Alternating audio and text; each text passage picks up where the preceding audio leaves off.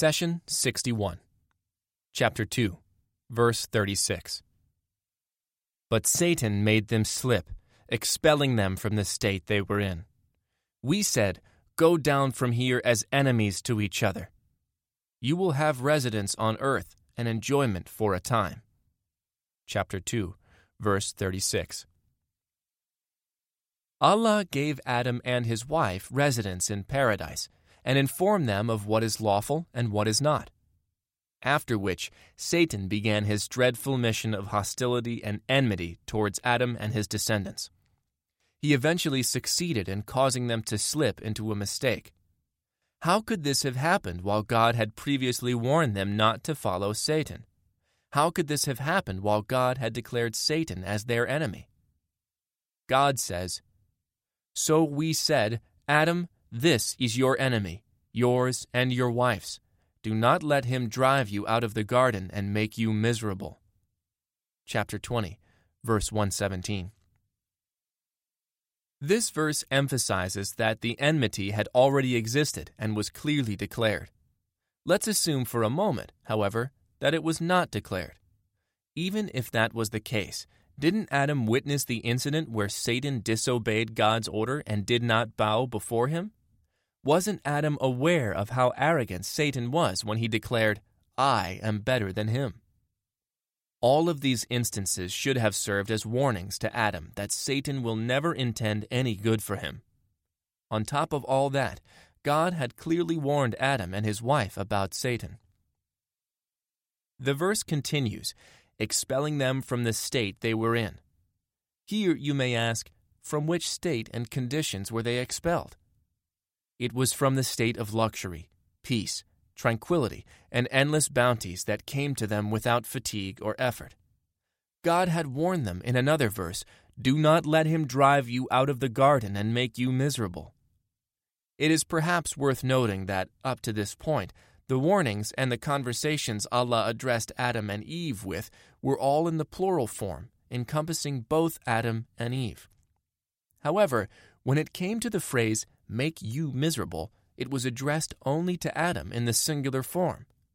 Why wasn't it addressed to Adam and Eve like the rest of the verses?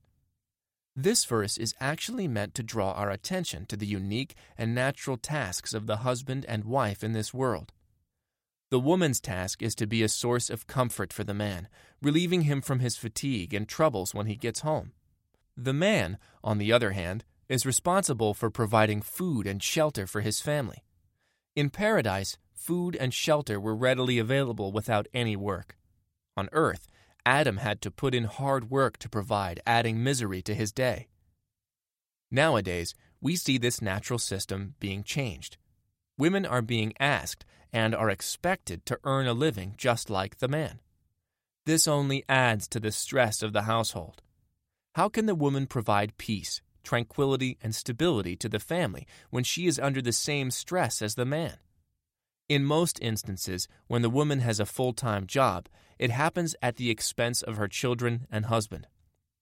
This misarrangement affects the society as a whole, as the children lack stability and may get lost the husband and wife start to fight and may seek to fulfill the need for comfort and peace somewhere else. When the family unit suffers, so does the entire society. Adam should have realized that Satan blamed him for being banished from God's mercy.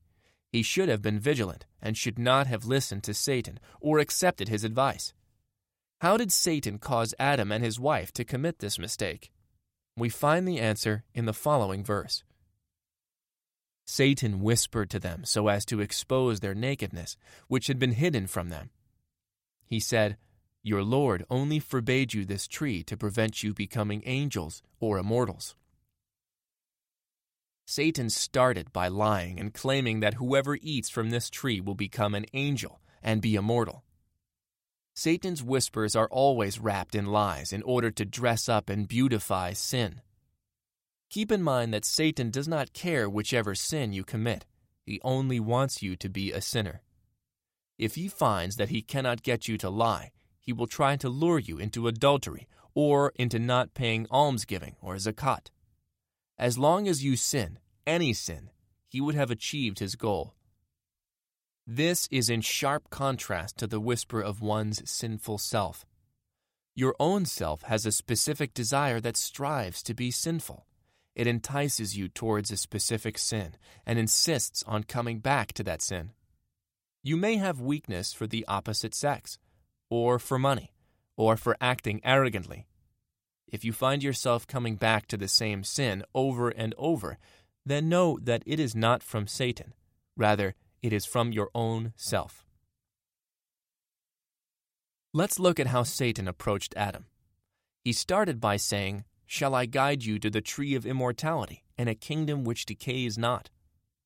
But when this effort did not succeed, he came from another angle by saying, Your Lord did not forbid you this tree save you should become angels or become of the immortals. And then again by appealing to their faith. And he swore to them, I am giving you sincere advice. Adam missed the point rather than asking God to respite him until the last day. In fact, carelessness and forgetfulness is what led Adam to fall into sin.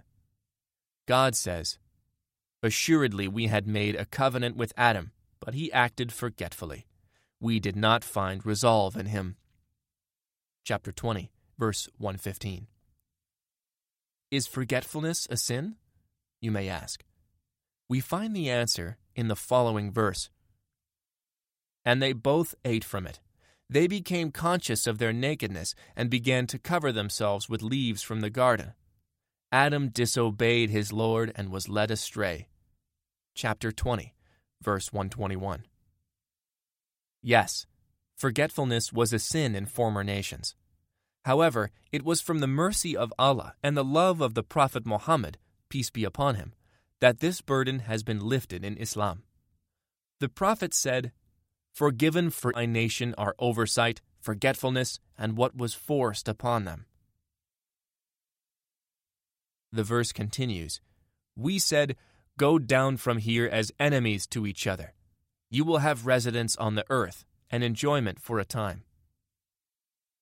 This was the beginning of human life on earth and the start of our mission in the world.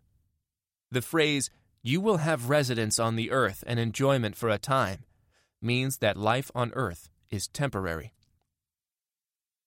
Some people claim that Adam's mistake is a burden on all of us, necessitating the need for a Savior. Someone who can lift the burden of the original sin off our shoulders. However, this argument misses a central point. There is a difference between an original sin and a mistake. Adam committed a mistake, and his mistake was rectified and forgiven. Once a mistake is rectified, there is no longer need for punishment. Adam received words from his Lord and his repentance was accepted.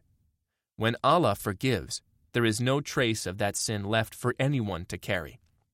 Moreover, Adam's mistake was eating from a forbidden tree, and if such a sin requires a Savior, how about the grave sins of rape, murder, and so on? Sins are not inherited, as God clarifies in the following verse. No one who carries a burden bears another's load. And even if the burdened soul cry out for help, none will carry the least of its burden, however close a relative it may be. Chapter 35, verse 18. The messenger said, My Lord, my people treat this Quran as something to be ignored. Chapter 25, verse 30. Do not abandon God's book. Please take a moment to subscribe and to share with your family and friends. Visit us at www.qurangarden.com.